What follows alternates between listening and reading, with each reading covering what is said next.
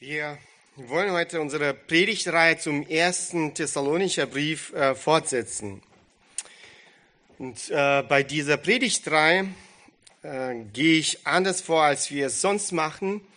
Wir predigen, predigen sonst äh, Vers für Vers. Mein Ziel mit äh, dieser Predigtreihe ist, äh, in einigen Predigten eine grobe Übersicht über ähm, diesen kleinen, aber sehr wichtigen Brief von Paulus zu geben. Und natürlich ähm, einige wichtige Lektionen für unser eigenes Leben zu lernen. Eine vorbildliche Gemeinde, das ist das Hauptthema von diesem Brief, 1. Thessalonicher Brief.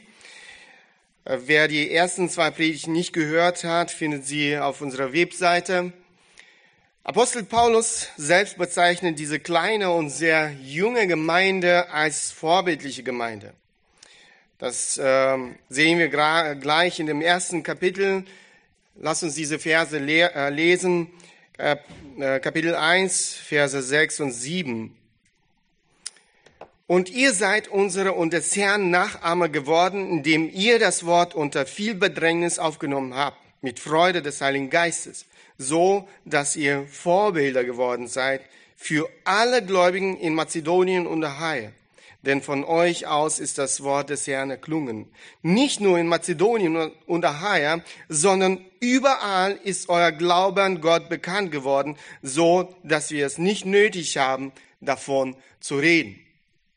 Diese Gemeinde ist zu einem Vorbild geworden, dem auch wir nacheifern sollten. In dieser ersten Predigt, äh, in der ersten Predigt sprachen wir über Paulus Dank an Gott für diese vorbildliche Gemeinde. Eine vorbildliche Gemeinde, Paulus Dank an Gott. Der Apostel Paulus dankt Gott für diese vorbildliche Gemeinde und nennt einige wichtige Merkmale. Äh, dies war sicherlich eine große Ermutigung für äh, die Gemeinde in Thessalonich. Was zeichnet denn diese vorbildliche Gemeinde aus? Wofür dankt Paulus Gott? Das erste Merkmal dieser vorbildlichen Gemeinde ist die richtige Einstellung zum Wort Gottes. Wir lesen, sie nahmen das Wort an, sie nahmen es trotz vieler Bedrängnisse an. Sie haben dieses Wort als die einzige und absolute Wahrheit anerkannt. Das Wort Gottes wurde zur absoluten und höchsten Autorität in ihrem Leben. Sie haben sich dem Evangelium unterworfen. Und das Evangelium hat ihr Leben verändert. Ein weiteres Merkmal dieser vorbildlichen Gemeinde ist der wahre und lebendige Glaube. Das Zeugnis ihres äh, verwandelten Lebens hatte sich weit über Mazedonien und äh, Achaia hinaus äh, verbreitet und Gott Ehre gebracht. Paulus Herz war von Dankbarkeit gegenüber ähm, Gott für diese junge Gemeinde erfüllt. Auch davon haben wir in diesen zwei Versen gelesen. Der zweite wichtige Aspekt dieses Themas, mit dem wir uns äh, in unserer letzten Predigt äh, schon von, äh, vor einigen Monaten befasst haben, ist ähm, eine vorbildliche Gemeinde. Was macht ein Diener aus? Trotz der Tatsache, dass die Gemeindegründung und die Errettung von Menschen Gottes Werk sind, will Gott die bereits geretteten und durch seine Gnade verwandelten Menschen in den Dienst für ihn einsetzen. Gott gebraucht Menschen. Gott gebraucht seine Diener als Werkzeug in dieser Arbeit. Der Apostel Paulus war eines dieser Werkzeuge, die Gott gebrauchte, um Gemeinden zu gründen und viele Menschen zu retten. Gott hat ihn auch für die Rettung der Menschen in Thessalonich gebraucht, er war ein wahrer Diener Gottes, der sein Leben von ganzem Herzen Gott und seinem Werk widmete. Das war der entscheidende Unterschied zwischen ihm und den falschen Propheten, falschen Lehrern, die versuchten, die junge Gemeinde Thessalonich zu beeinflussen. Dies geht bereits aus dem Inhalt des ersten äh, Briefes an die Thessalonicher hervor, aber besonders deutlich wird es im zweiten Brief an die Thessalonicher. Diese falsche Lehrer brachten gefährliche Lügen mit und verfolgten selbstsüchtige Motive. Sie versuchten, den Apostel Paulus zu verleumden, seinen Namen und seinen Dienst zu beschmutzen. Deshalb erinnert der Apostel Paulus die Thessalonicher an seinen Dienst unter ihnen. Sein Ziel war es nicht, sie, sich selbst zu präsentieren, äh, sich in den Mittelpunkt der öffentlichen Aufmerksamkeit zu stellen, sondern seinen Dienst zu verteidigen und den Unterschied zwischen dem Diener Gottes und dem falschen Lehrer aufzuzeigen. Ihm ging es um die Verkündigung des Evangeliums und das Leben der jungen Gemeinde. Indem er seinen Dienst in Thessalonich beschreibt, zeigt er uns indirekt seine Einstellung zum Dienst. Hier sehen wir äh, das Herz eines Hirten, seine Liebe zu den Menschen, denen er dient. Hier sehen wir wichtige Eigenschaften eines Dieners, den Gott als Werkzeug in seinen Händen gebraucht. Ich werde sie äh, nochmal kurz aufzählen. Ein Diener Gottes vertraut Gott, ein Diener Gottes ist dem Wort Gottes treu. Ein Diener Gottes hat ein reines Herz.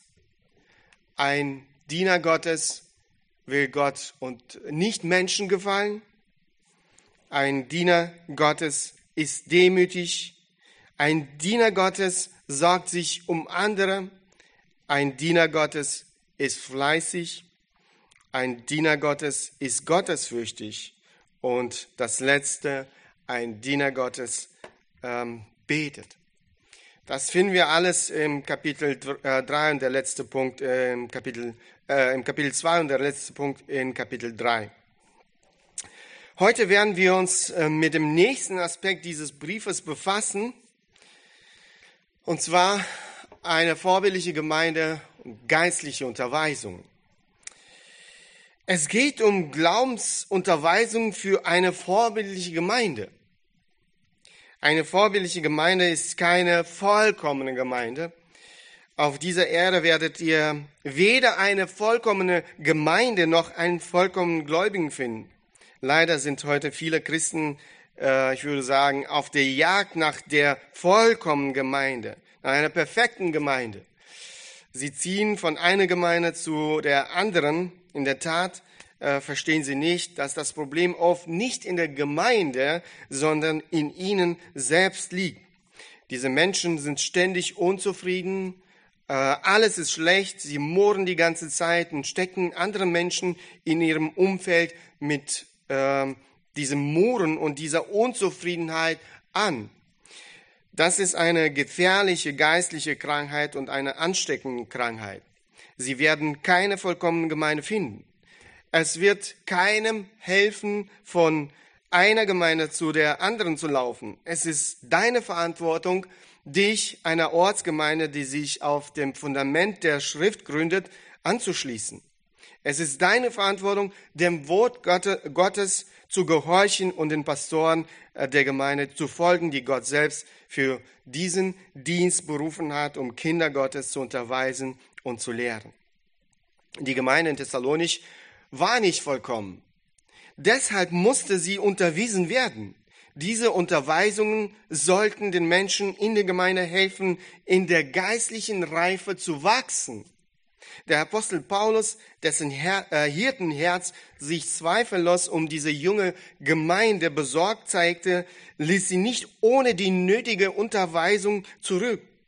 Schon zu Beginn des dritten Kapitels sehen wir diese Sorge des geistlichen Vaters. Lass uns diese äh, Verse im dritten Kapitel lesen, ab Vers 1. Weil wir es nicht länger aushielten, zogen wir es daher vor, allen in Athen, ähm, allein in Athen zu bleiben und sandten Timotheus, unseren Bruder, der Gottesdiener und unser Mitarbeiter am Evangelium von Christus ist, damit er euch stärke und euch tröste in eurem Glauben, damit niemand wankend werde in diesen Bedrängnissen, denn ihr wisst selbst, dass wir dazu bestimmt sind. Als wir nämlich bei euch waren, sagten wir euch voraus, dass wir Bedrängnisse leiden müssten. Und so ist es auch gekommen, wie ihr wisst. Darum hielt ich ähm, es auch nicht mehr länger aus, sondern er erkundigte mich nach eurem Glauben und ob äh, nicht etwa der Versucher euch versucht habe und unsere Arbeit umsonst gewesen sei. Nun aber, da Timotheus von euch zu uns zurückkehrt, zurückgekehrt ist und uns gute Nachricht gebracht hat von eurem Glauben und eurer Liebe und dass ihr uns allezeit in guten Andenken äh, habt und danach verlangt, uns zu sehen, gleich äh, wie auch wir euch, da sind wir deshalb, ihr Brüder, euretwegen bei all unserer Bedrängnis und Not getröstet worden durch euren Glauben. Denn nun leben wir, wenn ihr fest steht im Herrn. Paulus ist besorgt um diese junge Gemeinde. Das sehen wir in diesen äh, Versen. Er unternimmt alles, um seinen Geschwistern zu helfen. Ja, er, ist, äh, er schickt seinen besten Mitarbeiter, seinen besten Mann, damit er sie im Glauben festigt damit er sie im Wort Gottes unterweist, damit er sie tröstet und stärkt. Außerdem hört er nicht auf, für die Gemeinde zu beten. Er kannte die Kraft des Gebets. Er betet für diese Gemeinde. Er betet, dass Gott ihm die Möglichkeit gibt, die Gemeinde in Thessalonich noch einmal zu besuchen. Er hat sie lieb gewonnen. Er will sie wiedersehen um sie im Glauben zu festigen. Er betet, dass sie in Liebe zueinander wachsen, dass sie in Heiligung wachsen.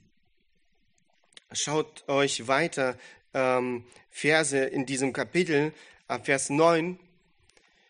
Denn was für ein Dank können wir Gott euretwegen abstatten für all die Freude, die wir um euretwillen haben vor unserem Gott.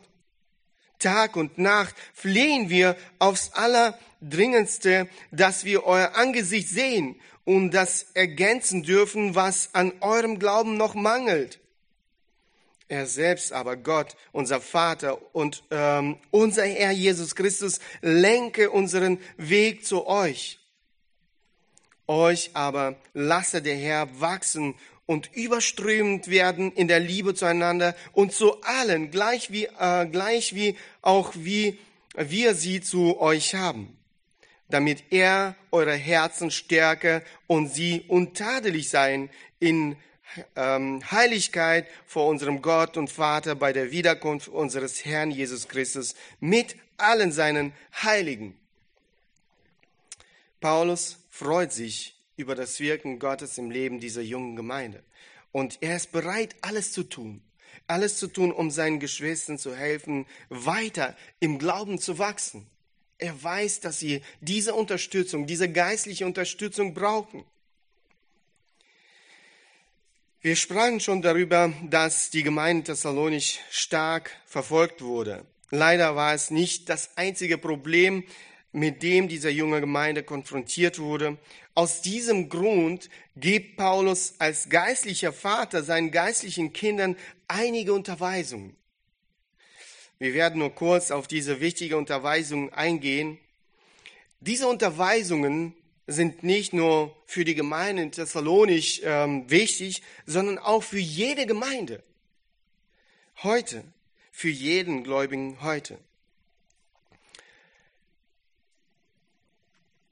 Als erstes schauen wir uns ähm, Unterweisung bezüglich Reinheit in Sexualität. Lass uns die Verse ähm, im vierten äh, Kapitel, Verse von Vers 3 bis Vers 8 lesen.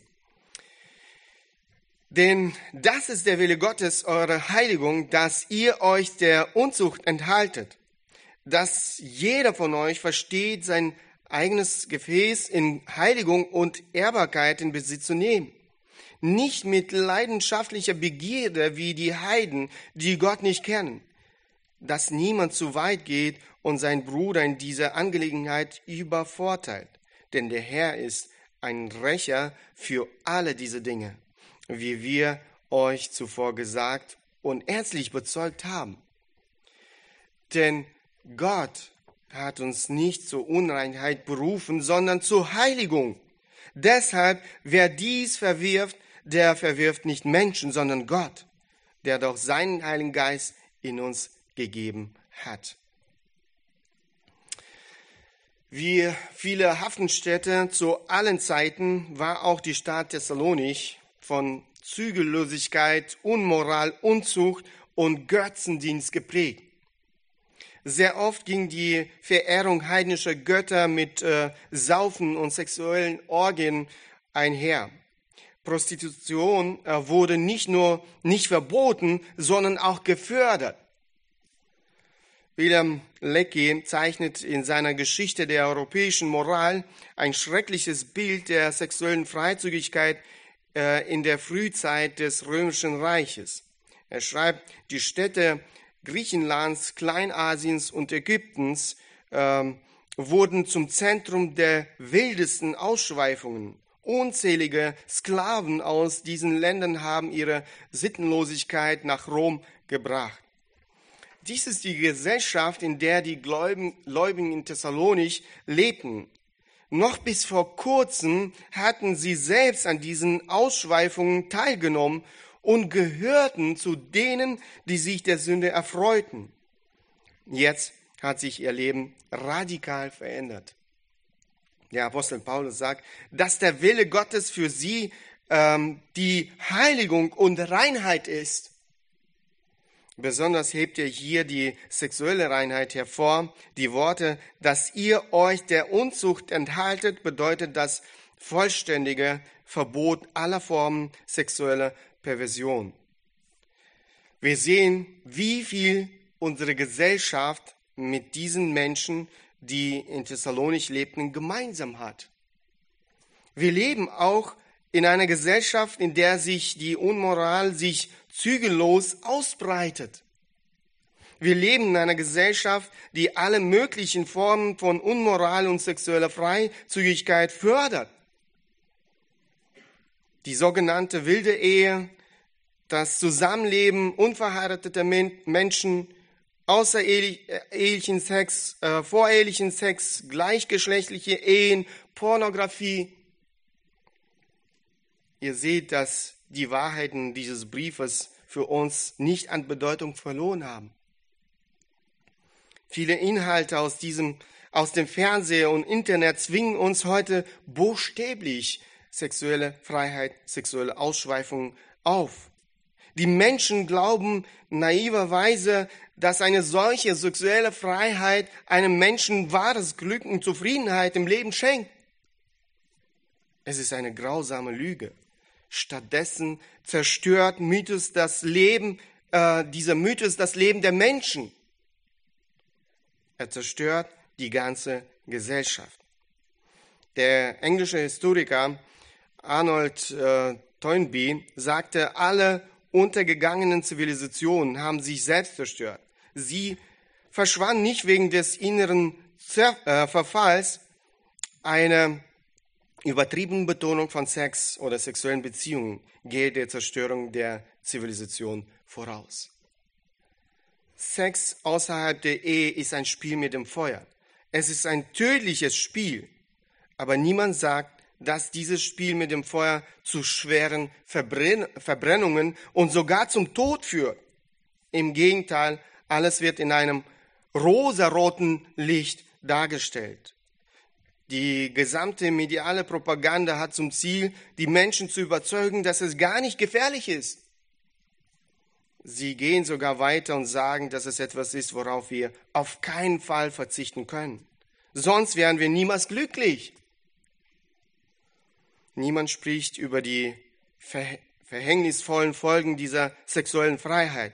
Niemand spricht von den verheerenden Auswirkungen dieser Freiheit auf die Entwicklung junger Menschen, auf die zukünftige Ehen, auf die Gegenwart und Zukunft unserer Gesellschaft. Niemand spricht davon, dass solch verdorbenes Leben unweigerlich zu allen möglichen schrecklichen seelischen und körperlichen Krankheiten führt. AIDS, Syphilis, Honorrhoea und viele andere Infektionskrankheiten mit diesen schrecklichen Namen sind äh, oft Folgen dieser Freiheit. Dies sind nur einige wenige Beispiele auf dieser Liste. Das ist ein anderes, ein wahres Gesicht der sexuellen Freiheit. Ein Mann, der gerade von dieser äh, Infektionskrankheit, äh, unter dieser Krankheit leidet. Aber dieses Gesicht wird nicht im Fernseher gezeigt. Man zeigt uns andere Gesichter. In Vereinigten Staaten stehen sexuell ähm, übertragbare Krankheiten nach Erkältungen und Grippe an zweiter Stelle. Seit Beginn des äh, dritten Jahrtausends werden 33.000 Amerikaner täglich, stellt euch vor, täglich mit mindestens einer dieser Krankheiten infiziert. Bill Frist, äh, ein äh, US-Senator, ein äh, gottesfürchtiger Mann, ein erfahrener Chirurg, schreibt, die weltweiten AIDS-Statistiken sind erschreckend. Alle 13 Minuten sterben 72 Menschen an AIDS. Alle 13 Minuten sterben 72 Menschen an AIDS. Das bedeutet drei Millionen pro Jahr. Niemand spricht über die bitteren Folgen eines so verdorbenen Lebens.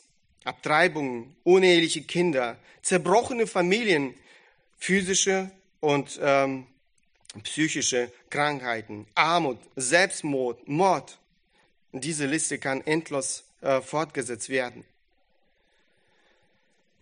Sogar einige Menschen, die Gott und seine Wahrheiten nicht kennen, erkennen, dass es nicht anders, ähm, nichts anderes als Selbstmord einer ganzen Gesellschaft ist. Sexualität als Geschenk Gottes beschränkt sich auf die Ehe. Eine Ehe zwischen einem Mann und einer Frau. Die Bibel kennt keine Ehe für alle. Eine intime Beziehung ist nichts anderes als der Ausdruck der gegenseitigen Hingabe zwischen Ehemann und Ehefrau. Es ist etwas, das laut Gottes Absicht den Ehepartnern Befriedigung und Freude bereitet. Die Menschen glauben, dass ihr verdorbener Lebensstil ähm, ihnen mehr Befriedigung bringen wird. Aber das ist eine Lüge. Glenn äh, Stanton, ein Sozi äh, Sozialanalytiker, schreibt, weil die Wege der Ehe und der Sexualität auseinandergegangen sind, bleibt der Traum von der Befriedigung im, Sexu im Sexualleben für viele Menschen in unserem Land unerreichbar denn je. Laut Gen äh, Stanton, äh, Sexualität sollte nicht frei sein, sondern auf ihre eigentliche und produktivste Bestimmung beschränkt bleiben. Jahrzehntelange Forschung hat gezeigt, dass diese Bestimmung nichts anderes als eine monogame Ehe für das ganze Leben, also eine, eine Ehe zwischen Mann und Frau. Und selbst in der Ehe muss sich jeder Ehepartner vor Begierde und dem egoistischen Wunsch, sich selbst zu befriedigen, den anderen auszubeuten, den anderen zu missbrauchen, schützen. Jeder von uns hat die Verantwortung, seinem Ehepartner zu dienen, ihm Freude zu bereiten. Leider ist sexueller Missbrauch in verschiedenen Formen innerhalb der Ehe, auch in unserem Land, zu einem häufigen Problem geworden. All diese Ausschweifungen werden nicht ungestraft bleiben. Der Apostel Paulus schreibt, der, denn der Herr ist ein Rächer für alle diese Dinge. Heute ernten Menschen, die ein solches Leben führen, ähm, die Früchte ihrer Ausschweifungen.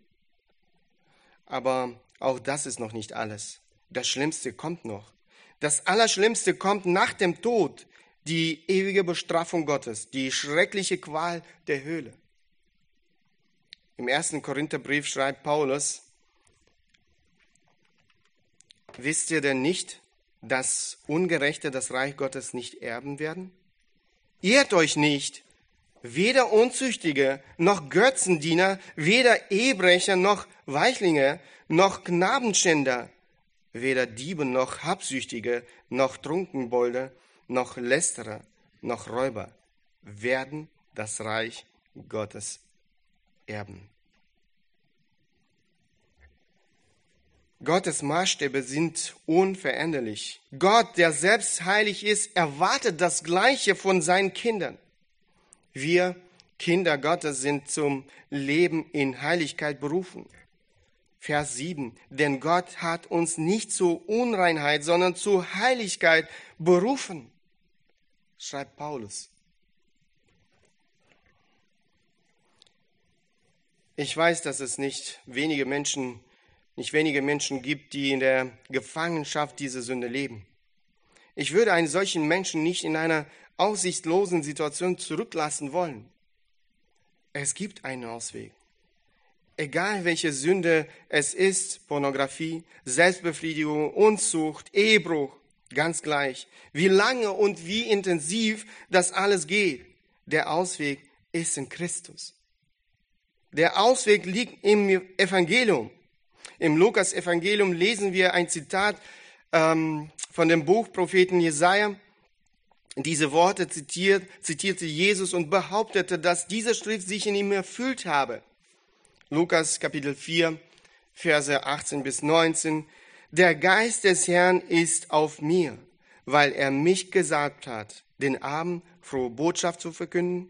Er hat mich gesandt zu heilen, die zerbrochenen Herzen sind, Gefangenen Befreiung zu verkünden, zu verkünden und den Blinden, dass sie wieder sehend werden, Zerschlagene in Freiheit zu setzen, um zu verkündigen das angenehme Ja des Herrn.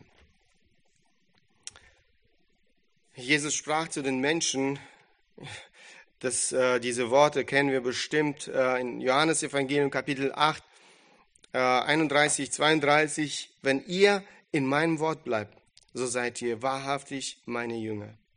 Und ihr werdet die Wahrheit erkennen und die Wahrheit wird euch frei machen. Die Befreiung beginnt dann, wenn ein Mensch sein Problem erkennt. Wenn ein Mensch sich bewusst ist, dass er der Gefangene ist, der befreit werden muss. Dass er der Blinde ist, der geheilt werden muss dass er der Zerschlagene ist, der die Freiheit braucht. Wenn wir unsere Sündhaftigkeit erkennen und uns an Jesus Christus im Glauben wenden, werden wir seine Gnade erfahren. Die Wahrheit des Evangeliums kann jeden Menschen aus, dem, aus der schlimmsten Gefangenschaft befreien. Das gilt auch für die Gefangenschaft in der sexuellen Sünde. Meine Frage ist, wünschst du es dir? Willst du frei werden? Vertraue dein Leben Jesus Christus an. Er ist am Kreuz für deine Sünden gestorben und am dritten Tag auferstanden, um dich von deinen Sünden frei zu machen. Kehre um.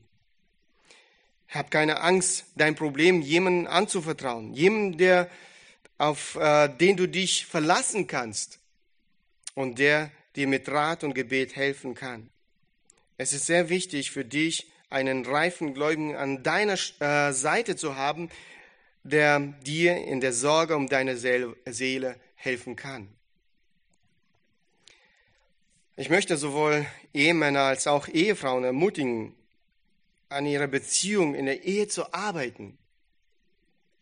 Dazu zählt auch die Sexualität. Leider ist dieses Thema für viele Christen ein Tabu. In vielen Familien sprechen Ehepartner nie über ihre Probleme in diesem Bereich miteinander, geschweige denn, äh, dass sie ihre Probleme mit dem Seelsorger gegenüber, dem Seelsorger gegenüber offenbaren.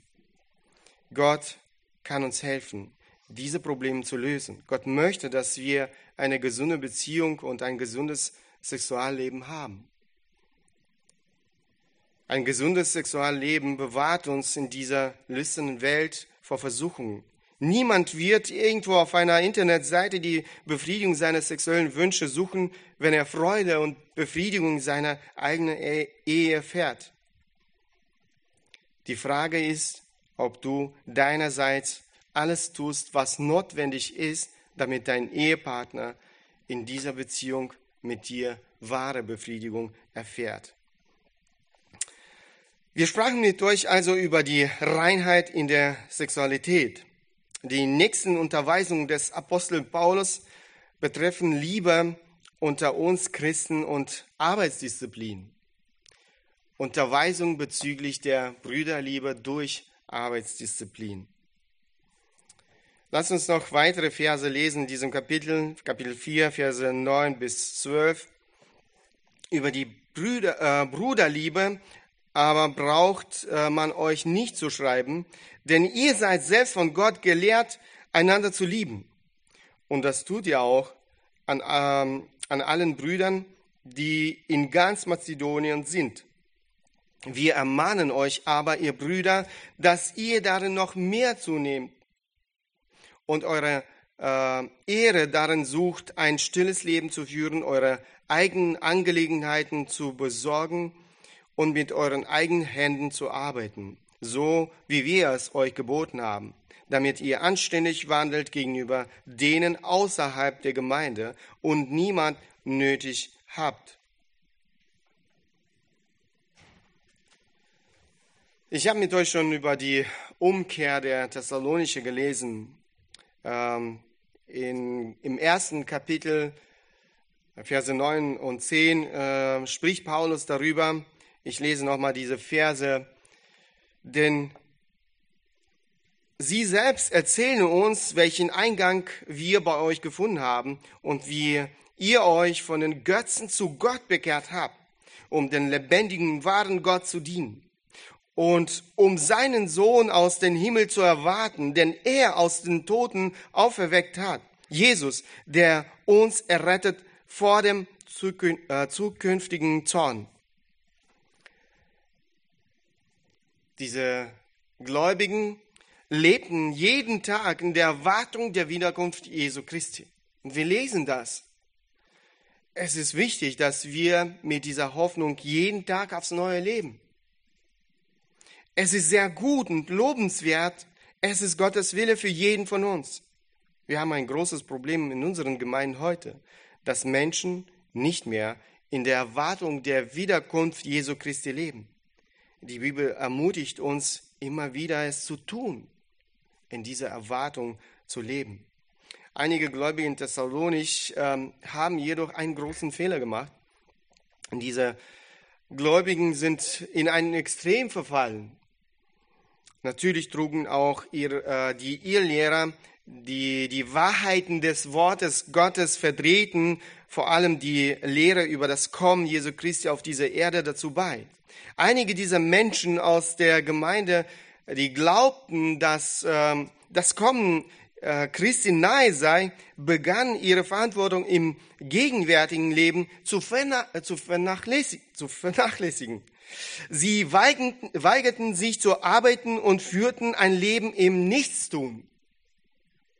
Sie führten also ein Parasitenleben still und ähm, aßen auf Kosten anderer Menschen in der Gemeinde. Sie haben sich ihren Brüdern gegenüber unfair, lieblos verhalten. Die Unterweisungen des Apostel Paulus sollten den Menschen helfen, ihre falschen Überzeugungen und sicherlich ihr Verhalten zu korrigieren.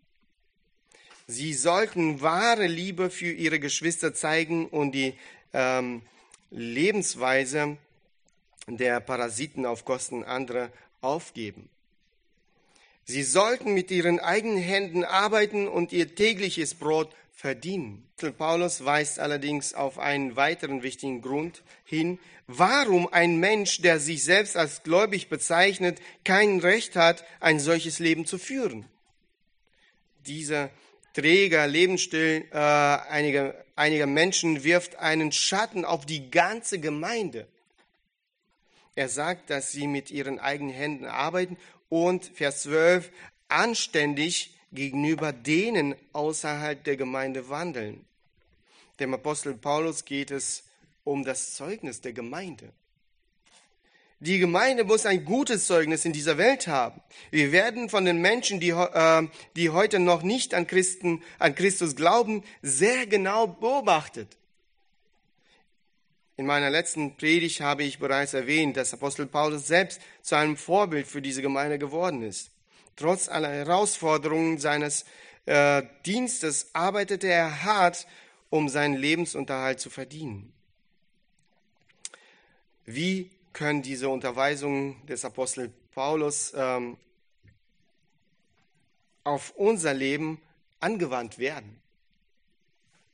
Ich bin überzeugt, dass diese Unterweisungen, die einst an die Gemeinde Thessalonich gerichtet waren, ihre Bedeutung für uns heute nicht verloren haben.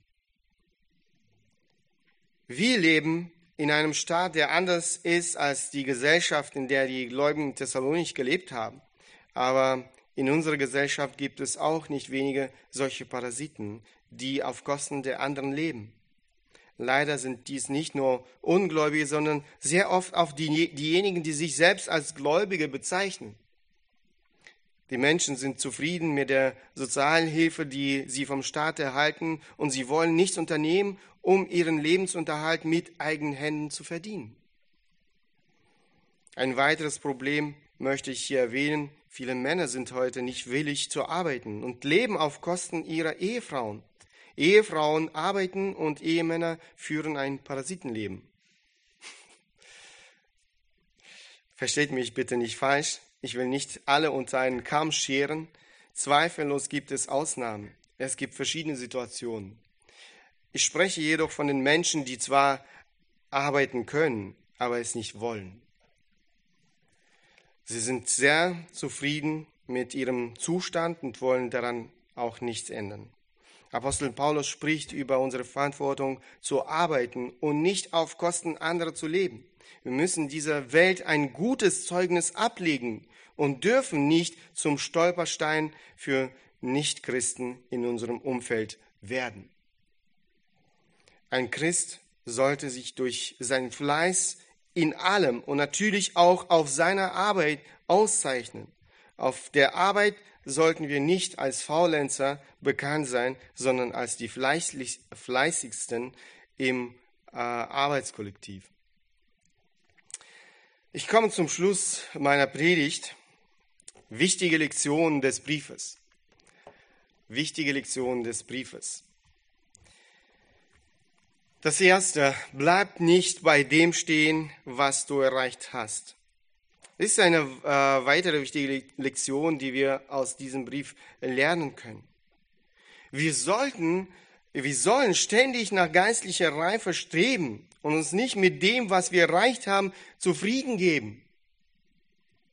Trotz dessen, dass Paulus die Gemeinde in Thessalonich als vorbildlich bezeichnet, weist er auf die äh, auf eine Reihe von Bereichen im Leben dieser Gemeinde hin, die eine Baustelle darstellen. Und auf der Baustelle gibt es immer viel zu tun. Es macht keinen Sinn, nach einer perfekten Gemeinde, nach einer vollkommenen Gemeinde zu suchen. Du wirst sie nicht finden. Es liegt in deiner Verantwortung, die Ärmel hochzukrempeln und auf dieser geistlichen Baustelle hart zu arbeiten. Wir müssen bei uns selbst beginnen. In meinem geistlichen Leben, meinem Charakter, meinem Reden, meinen sündigen Gewohnheiten und so weiter. Ich bin sicher, wenn dein und mein Leben verwandelt wird, wird auch das Leben der gesamten Gemeinde verwandelt, verwandelt werden.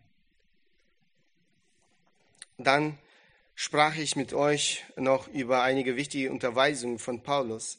Als erstes haben wir Unterweisungen bezüglich Reinheit in Sexualität angeschaut. Die Heiligkeit und Reinheit in der Sexualität sind Gottes Wille für dein Leben. Bewahre dich vor dem Einfluss dieser verdorbenen Welt und sorge für gesunde Beziehungen in deiner Ehe. Sorge für ein gesundes Intimleben in deiner Ehe. Tu, was deinerseits notwendig ist, damit deine ähm, deine andere Hälfte in der Intimität mit dir echte Freude und Befriedigung erfährt. Dann haben wir uns noch Unterweisung bezüglich der Bruderliebe durch Arbeitsdisziplin angeschaut. Es ist Gottes Wille für dein Leben, dass du mit deinen eigenen Händen arbeitest und das Geld verdienst, das du zum Leben brauchst. Setze das ähm, christliche Gebot der Nächstenliebe in der Tat um. Tu alles, was in deiner Macht steht, um zu arbeiten und das Geld zu verdienen, das du für deinen Lebensunterhalt brauchst. Es betrifft in erster Linie jeden Mann. Denn es ist unsere Verantwortung, den Lebensunterhalt für unsere Familie zu verdienen. Eine Frau hat im Familienleben andere Prioritäten. Auch darüber haben wir äh, vor kurzem gesprochen. Sein sei kein Parasit, der auf Kosten anderer Menschen lebt. Werde nicht zum Stein des Anstoßes für Menschen in deinem Umfeld. Wenn du arbeitest, dann danke Gott für deine Arbeit und setze alles daran, um auf deiner Arbeit in deinem Arbeitsteam ein gutes Zeugnis eines fleißigen und tüchtigen Mannes zu haben. Möge Gott uns segnen, dass wir nicht nur Zuhörer, sondern auch Täter des Wortes sind. Amen. Lass uns noch ähm, zum Gebet aufstehen.